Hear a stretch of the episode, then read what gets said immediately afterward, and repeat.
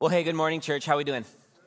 Good. Good to see all of you. Do me a favor, take your Bibles and open them up into Ephesians 2. We are going to be studying the book of Ephesians from now through Easter. And while you're turning there in your Bibles or in your phones to Ephesians, um, I want to start off this morning by asking you a question.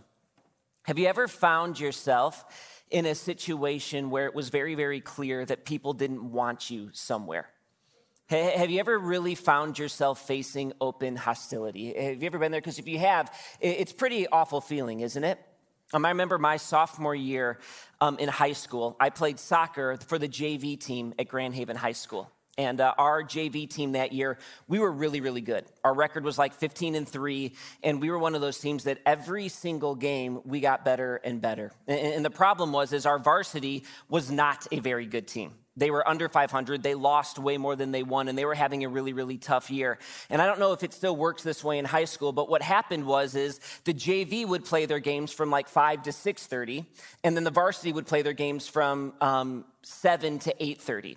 So what would happen is, is the parents and the varsity team, as they were warming up and getting ready for their game, they'd have to watch the end of the JV game over and over and over again. And, and we kept winning and winning and winning. And the varsity kept losing and losing and losing. In fact, varsity parents came up to us at the end of the season and said, I don't think our varsity team could beat your JV team.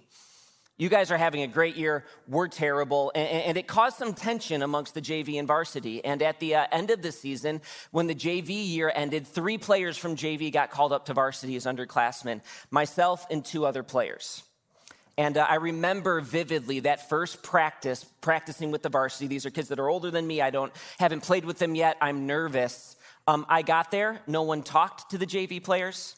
No one warmed up with the JV players. In the scrimmages, no one would pass to us. It was very, very clear they didn't like the JV players. They didn't want us there. And I remember in the first scrimmage we had, I was playing forward and I stole it from a defender and I hit a beautiful shot that went in the goal. And in that moment, not a player on the other team or my own team congratulated me. They all just turned around and started screaming at the goalie for allowing a JV player to score on him. And um, not only that, but our coach screwed up the process of registering us with the state, so we weren't even allowed to play in the games. So the players wouldn't sit on the bus. They wanted nothing with us on the bus. They wanted nothing to do with us. We couldn't play in the games, and we just had to go to practices with guys that didn't want us there. It was awful. I was on the bench watching the games, just praying that we would lose. Like, Lord, help me get out of this situation. Like, hostility, when you are facing it, is awful, and hostility is exactly what Paul is addressing in the second half of Ephesians 2. And, church, here's what I'm going to say this is one of the weekends where it's my job to love you enough to tell you the hard truth. This morning is going to be a morning that's going to make, I think, most of us uncomfortable. It's going to stretch us. I think what God wants to do through His Word is beautiful, but it is going to absolutely confront an area in our culture and in the church that is very, very broken. And that is the issue of hostility and unity in Christ. So um, if you're ready, can you just help me up and tell me you're ready? Say, I'm ready. All right, let's get after it. Here's the big idea it's this it's that we need to confront and kill the hostility in our hearts towards others. We need to confront and kill the hostility in our hearts towards others. As people who have been reconciled to God by the blood of Jesus, there is no room and no excuse for us to live with hostility towards one another, regardless of our differences. Look at verse 11. Here's what Paul writes.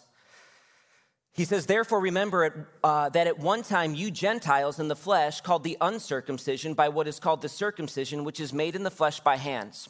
Remember that you were at that time separated from Christ, alienated from the commonwealth of Israel, and strangers to the covenants of promise, having no hope and without God in the world. So, Paul is writing to a, a, Gentile church predominantly, and he's saying, Hey, you Gentiles, remember that, that you were called the uncircumcision by the circumcision. And, and, and here's what he's saying he, He's saying that term uncircumcision, it was a derogatory term that the Jews would call the Gentiles. So, the case study that we see here is hostility between the Jews and the Gentiles. The, the, the, Jews and the Gentiles hated each other. And the reason the Jews would call the Gentiles the uncircumcision, because circumcision was a mark for the Jewish people that their men did. And it was a distinguishing characteristic that showed that they were part of the family of God. So when they called the Gentiles the uncircumcision, what they're saying is, is you're not part of God's people. You guys are unclean. You guys are unholy. It was a derogatory phrase that they would use. And, Paul is saying the Gentiles used to be separated from the plan of God. Um, commentators and historians say that there is really not a way that we as Americans can truly understand how much the Jews and Gentiles hated each other. Um, Jewish people believed that Gentiles were created to fuel the fires of hell that their role in existence was to live, to die, to go to hell, to be gas to keep the fire going. In fact, it was illegal to be for a Jewish person to help a Gentile woman who was in labor because you would have been guilty of bringing in another heathen into the world. They hated each other. The Jews hated the Gentiles because they were unclean. They were occupying their God given land and they were heathens. And the Gentiles hated the Jews because they were arrogant. They wouldn't assimilate into Roman culture and they were condescending. There was massive cultural issues between Jews and Gentiles. So what's the root issue? It's pride.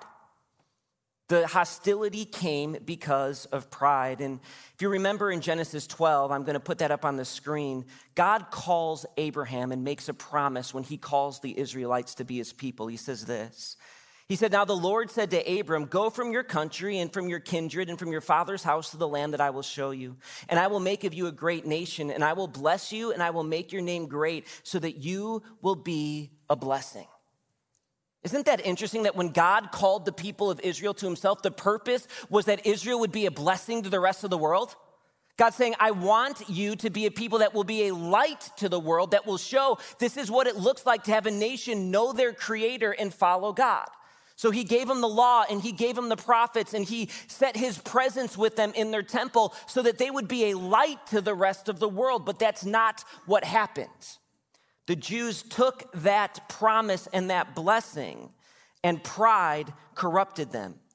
They developed the attitude of, We are better than you. You are unclean. We are clean. You are far from God. We are holy. The very gift God gave them, they used it as ammo for hostility. In church, this is exactly how pride works. Tim Keller, uh, speaking on this passage, writes this he says, God has addressed one of the main problems the human race has ever had, and the problem is hate. Our problem is that when God gives us good gifts, there is something in our hearts that elevates them to an absolute value. This causes us to look at everyone else who doesn't have what we have, and then we look down on them. It causes us to despise them. The good gift becomes the basis for hostility. This is particularly true in groups of people, races, cultures, classes of people.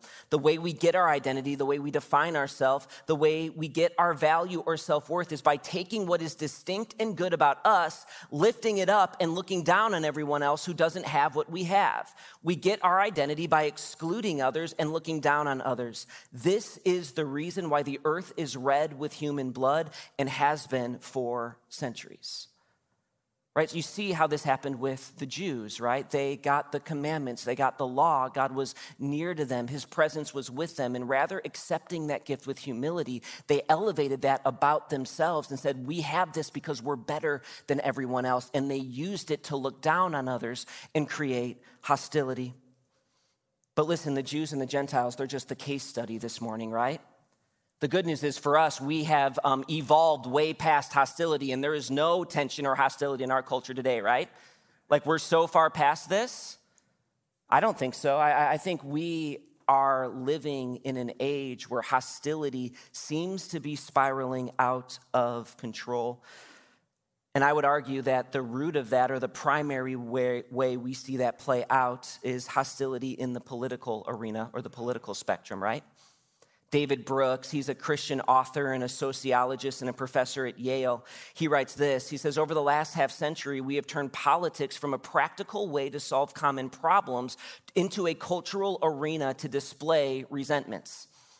Do you see what he's saying? He's saying right now, politics, it's not even primarily about how do we come together to solve issues. It's how can we show how much we hate the other side. It is about hostility and resentment. Um, if you're ever looking to play a depressing game, I've got a great one for you. You ready for it? Um, just turn on the news. I don't care what channel, it can be CNN, it can be Fox News. And here's the game you play. How long will it take for one side to say something nice about the other? No one ever wins. It's the never ending game, and it is so depressing. I have talked with hundreds of people in this church over the last few years who are so discouraged and frustrated with the hostility in our country around politics. It's even dividing families. Like, I've talked with people like, I don't know how to go home for Christmas because political issues are so divisive, and I'm terrified for what that's gonna look like with my family. It plays out in other arenas too. There's hostility between generations. All right, I'm 35 years old. That technically puts me on the old end of the millennial generation. Do I have any other millennials in the room? Can you raise your hand quick? Yeah, I see a bunch of you.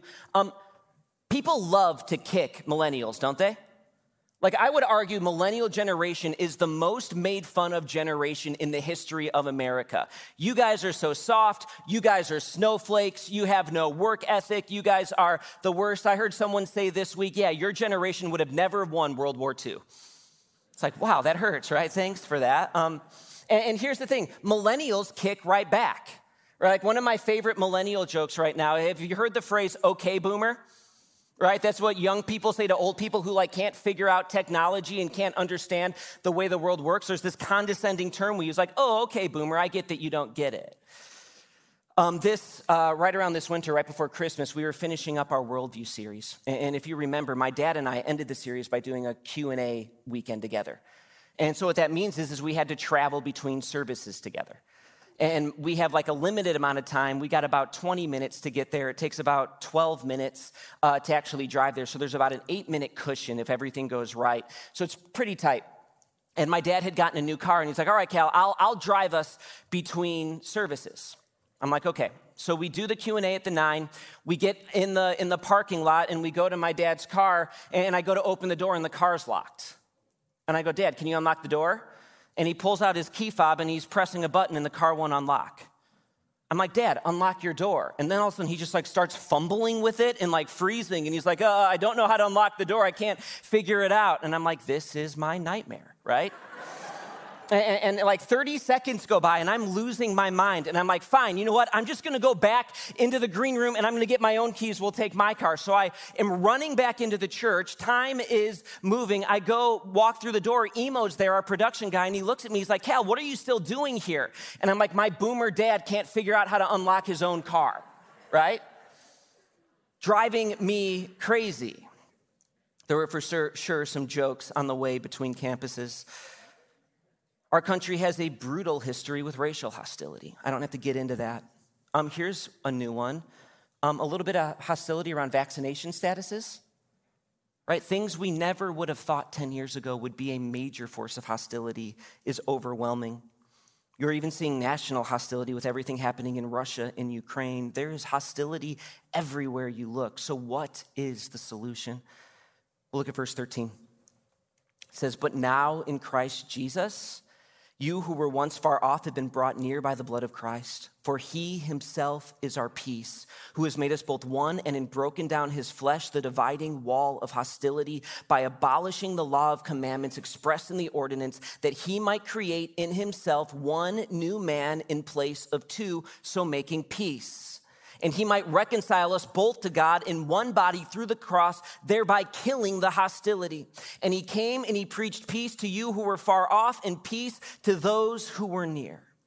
Okay, here's what Paul's saying the solution to our hostility is Jesus Christ himself. It's Jesus.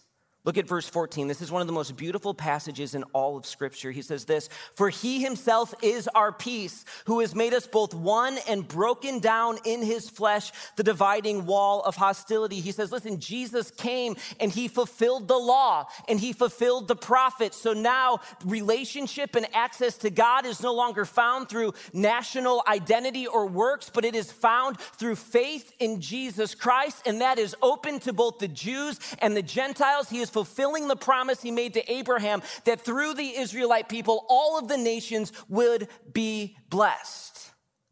And then he says in verse 17, it says, And he came and he preached peace to those who were far off and peace to those who were near. Those who were far off, he's talking about the Gentiles, which by the way is us. He's saying before Jesus, you had no access point to God. You didn't have the law, you didn't have the prophets, you didn't know what it meant to be a people of God. And he came and he brought peace. And he brought peace to those who were near. He's talking about the Jews. They had the law, they had the prophets, they had the temple, but they didn't have peace with God yet. And Jesus brought peace to both. The Gentiles' hope for salvation was the person and work of Jesus, the same for the Jews. So here's the question How is Jesus the solution? Well, you need to understand this. Jesus fundamentally changes our identity and who we are. Church, look here. Christianity was never meant to be a part of who you are. It has to fundamentally change everything about you. It changes your hope. It changes your purpose. It changes how you view the world. It changes your joy. It changes who we are. Here's a question How many of you guys have been on a, a missions trip out of the country or overseas? Has anyone been on a mission trip? Raise your hand. Um, yeah, a, bu- a bunch of us have. Here's the powerful thing about missions trips it's not the project that you go and do. The lasting powerful part about mission trips is whether it's Kenya or Mexico or, or, or Romania, um, it's that you get to sit and spend time with believers who, who live across the world. Their cultures could not be more different. Their lives could not be more different. And what you realize is they love Jesus just like you love Jesus, and they have a joy just like you have a joy. And what you realize is I have more in common with the follower of Christ in Kenya this morning than I do with my next door neighbor who doesn't know the Lord. Our worldview is the same. Our hope is the same. Our hope in eternity is the same. And what you realize is, is man, the primary identity that I carry is that I am a Christian first. Church, I'm a Christian first. I'm a Michigander second. I am a Christian first. I am a conservative or liberal or moderate second. I'm a Christian first. I'm a millennial second. I'm a Christian first. I'm a Caucasian second. It becomes your primary identity. Look at verse 18. It says, For through him we both have access in one spirit to the Father.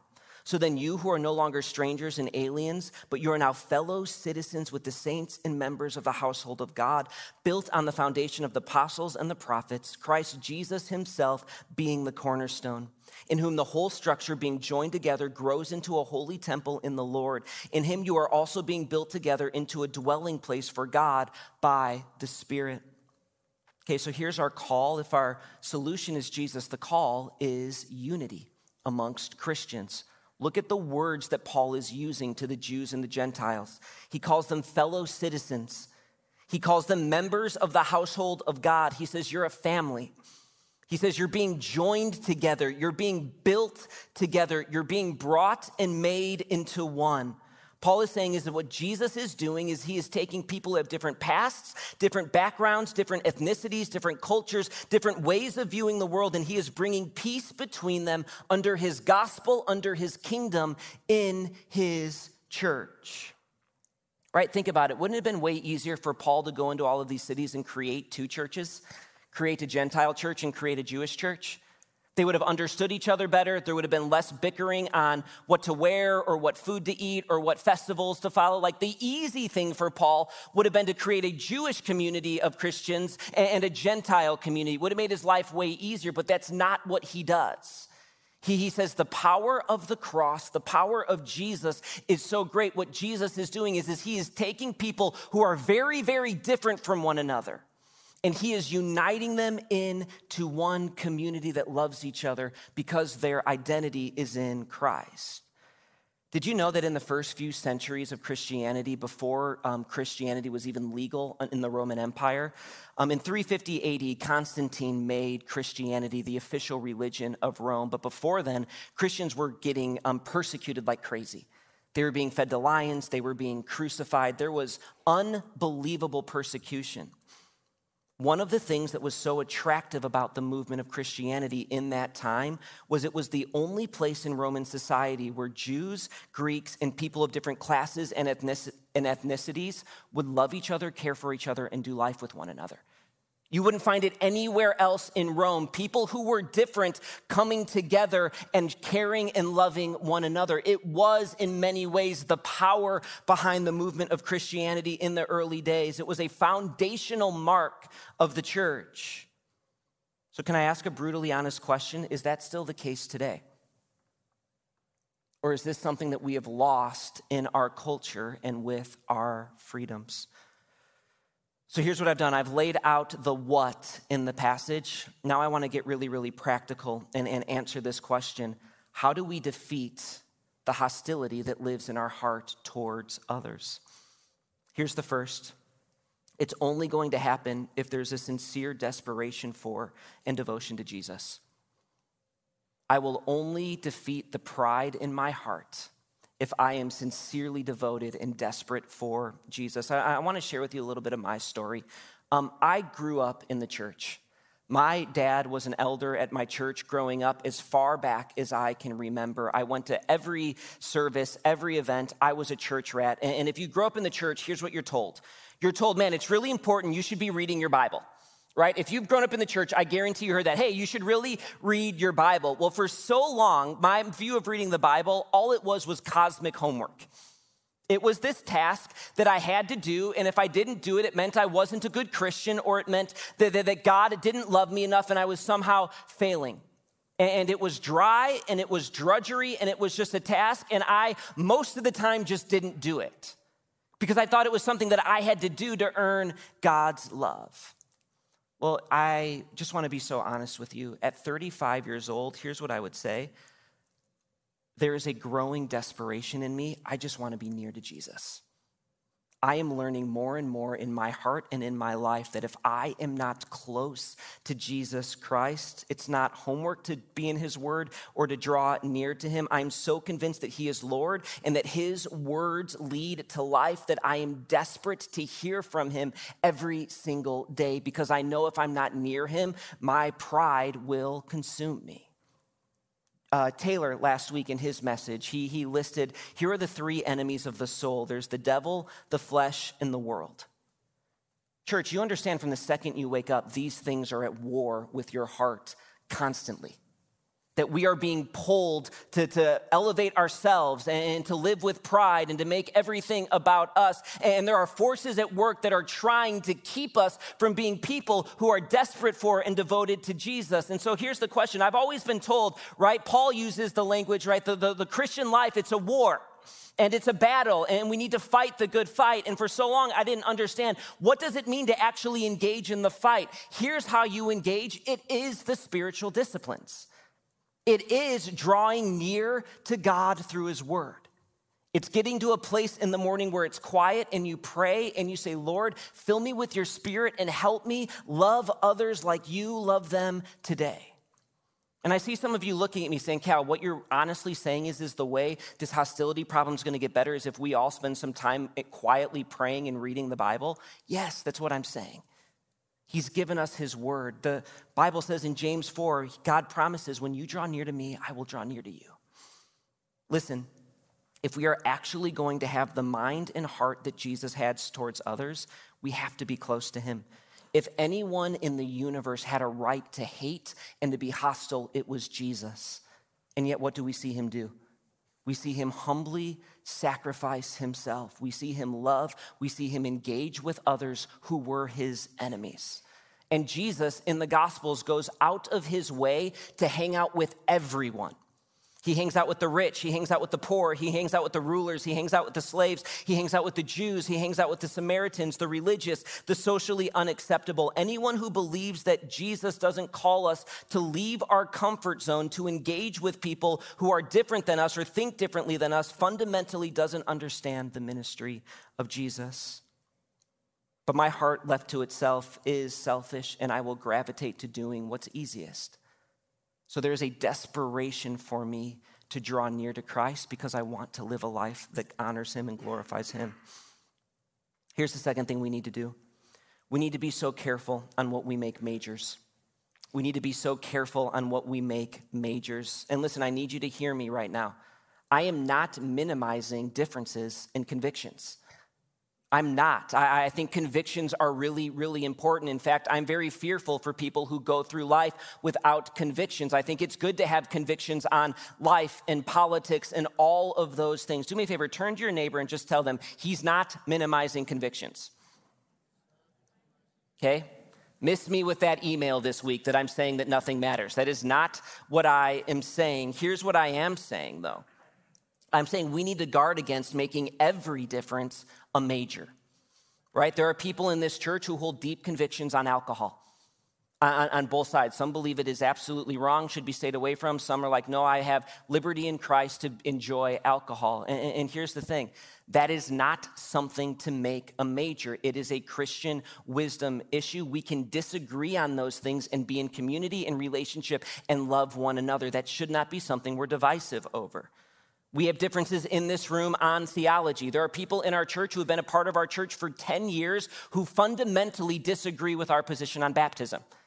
They're like, I think you're wrong, but it's not a major, and I'm not going to break community over it because the form by which you do ma- baptism, it's not something to break unity over. And I love this church, and I love that you love God's word, and I want to be a part of it. Um, here's one. I remember a couple weeks ago in Ephesians 1, I was preaching on the issue of predestination. You guys remember that? Remember what I said?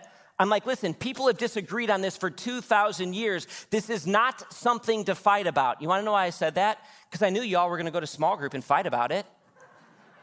And guess what happened? Y'all went to small group and fight, fought about it. You didn't even listen, right? Like, listen, I highly doubt that the problem was solved in your small group, right? It's been going on for 2,000 years have convictions, have beliefs about it, but it's not something to break relationship over. It's not a major. There's differences on schooling, politics, parenting, all sorts of things.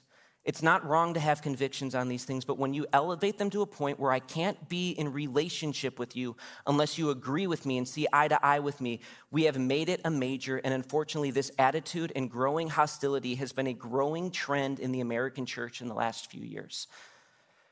Ed Stetzer, he's a professor at Wheaton College, and he's one of the nation's leading missiologists. And what a missiologist is, he looks at the macro trends of what's happening in the church in America across all denominational lines. He takes a big picture look at what's going on in the church.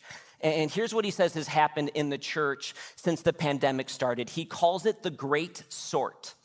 He says this Huge number of people have moved from church to church for reasons only tangentially related to the pandemic. For example, some people left their church because their church wore masks. Others left their church because their church did not wear masks. They sorted themselves into churches that followed their view of masking. Some people left churches because they heard the name George Floyd, others because they did not hear his name. Some people left churches because the Sunday after the US presidential election, the pastor prayed for former Vice President Joe Biden. Others left churches because the pastor didn't pray for President Biden. This is heartbreaking on many levels, but certainly one of the more lamentable realities is that people left their church, churches that they'd been members at for years or even decades, over either minor disagreements or major political differences. What he says is, is in the past few years, churches have elevated social and political and pandemic issues, and we've made them all majors. And we said that our affiliation to church, it's not about doctrine, it's not about theology, it's not about unity, it's not about worship. It's you need to agree with me on these social issues, or I can't be in relationship and worship with you. And honestly, when I see what Ed Stetzer says, and then I hold up Ephesians 2 and what Paul calls us to be, being built together into one, people that were so different and disagreed on so many things, and he calls them to unity, I don't think we have honored the Lord well in this as an American church.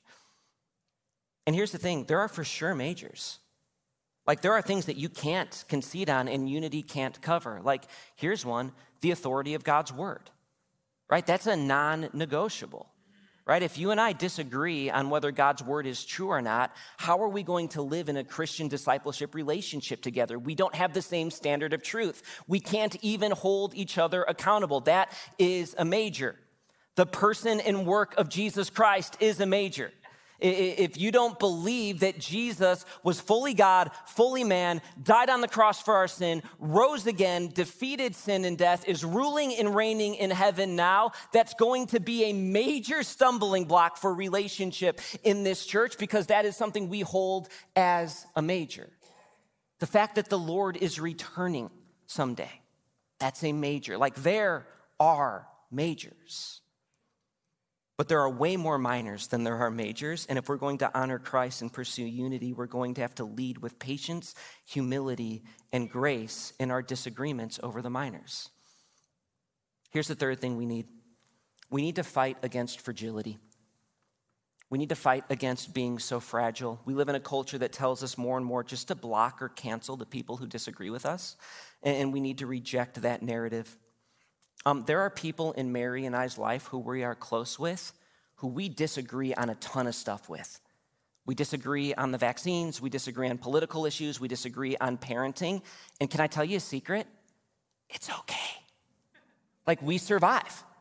We still love each other. We still hang out. We discuss those disagreements. We tease each other about those disagreements. And guess what? We are still fiercely loyal and committed to one another because those things don't trump what Christ has done for us. And they love the Lord and we love the Lord and we are trying to honor him together. And our unity in Christ is not going to allow these secondary things to dent our relationship. Like, listen, people are going to disagree with you.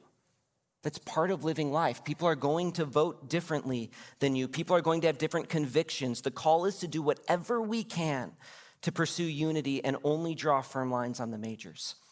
Um, there's a couple of phrases I think that we can reclaim. Here's one um, I love you, and I think you're wrong. That's an okay thing to say. And it's okay to be told wrong. You're not going to explode into a million pieces. Here's another really good phrase we can reclaim help me understand. Like, how do you get there? Because I'm over here and, and I, am listening, I'm trying to understand, and, and, and I want to be humble and, and understand that, that you probably have put thought behind your position. And think about it if we're only ever engaging with like minded people, how are we ever going to have a witness for Christ? Like unbelievers, by definition, they disagree with us on our hope for salvation. They disagree with us on Christianity. And if we want to love them well and explain to them the source of our hope and our life, we're going to have to be okay with being told that people think we're crazy sometimes and they don't agree. It's good for our hearts and minds and witness to lovingly engage with people who we disagree with and model a spirit empowered, Christ like love that transcends our differences. This is exactly what Paul is calling the church to in Ephesians 2. And then here's the last thing we need to do we need to rightly feel the weight of our calling. We need to rightly feel the weight of our calling. In John 17, right before Jesus, right as he's ending his earthly ministry, he takes time and John records a prayer that he gives for his disciples and all of the disciples that are going to follow the disciples. He's praying for us. And look how he prays for us in John 17. He says this He says, Holy Father, keep them in your name, which you have given me, that they may be one, even as we are one. I do not ask for these only, but also for those who will believe in me through their word, that they may all be one. Just as you, Father, are in me and I in you, that they may also be in us, so that the world may believe that you have sent me. Isn't it amazing that what is on Jesus' heart as he is ending his ministry is our unity? He actually says, The way the world is going to know that, that they, they're my people and that I have come to bring hope in life is in how the church will choose to love each other despite their differences and how they fight for unity. And that happened in the early church, and it caused a movement that changed the world forever. Listen, it's not easy. It will take patience, kindness, and grace. You're not going to do it perfectly, and you're probably not going to be treated perfectly in the process. That's part of dealing with people who are unfortunately not the finished product yet and still sinful. But this is what we've been called to in Christ. And, and, church, as we close, here's what I want to say. Um, I'm actually really hopeful this morning. I, I, don't come to this passage defeated. I come really, really hopeful, and here's why. Um, because I think the Lord has been good to really open our eyes up to what's been bubbling under the surface for years and years and years and years. And, and, for whatever reason, the hostility we've seen in culture and in the church over the last few years has been eye opening. And when I talk to you, when I talk to people, here's what they say they say, I hate it. And we have to do better. And we have to find our identity in Christ and choose to once again make the main things the main things and model Christ's love and forgiveness and patience in the disagreements. I think the soil is ripe for us to get this right. And by the way, isn't that exactly what the world is looking for and what the world needs?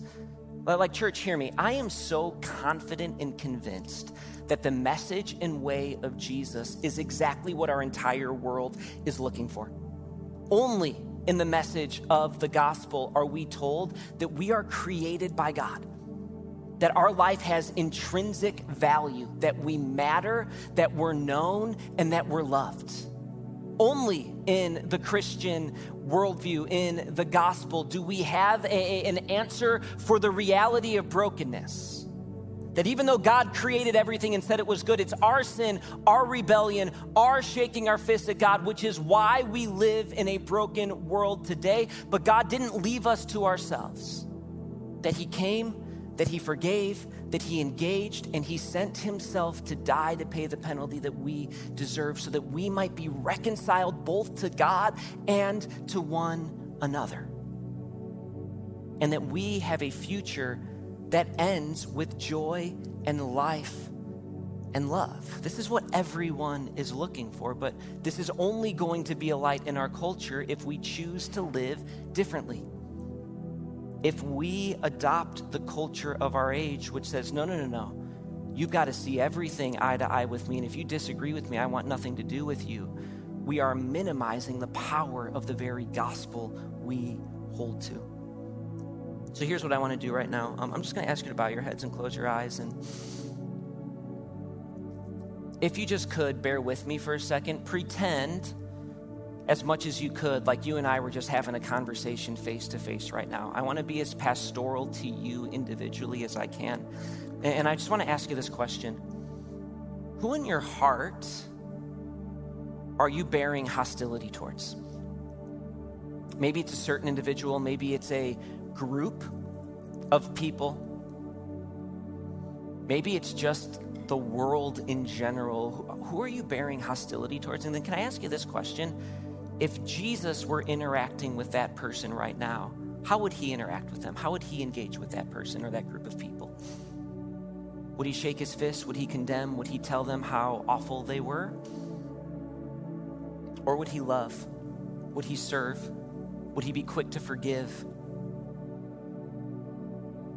If we want to be people who are followers of Jesus, that means we've got to follow Jesus even in the people that can be difficult to love or who our pride and our sin would want us to be hostile towards. What are things in your life that you have made majors that maybe the Holy Spirit might be revealing to you to aren't exactly majors? Are there relationships that need to be restored? I want you to wrestle with the Holy Spirit in these things right now. Heavenly Father, I thank you for this church. I thank you for um, these people. I thank you for your word, God. I thank you for um, a hard call. And God, I'm thankful for the testimony of the Jews and Gentiles in the early church that they were able to love one another and to move past very real convictions and differences and to shine a light for your kingdom. We want to do the same, God. Would you help us? Would you do a miraculous work in relationships in this church? May we be a church that is defined by our love for Jesus and for love, our love for one another, so that the world may know that you sent Jesus to be the hope of the world. We love you. It's in your son's name we pray. Amen.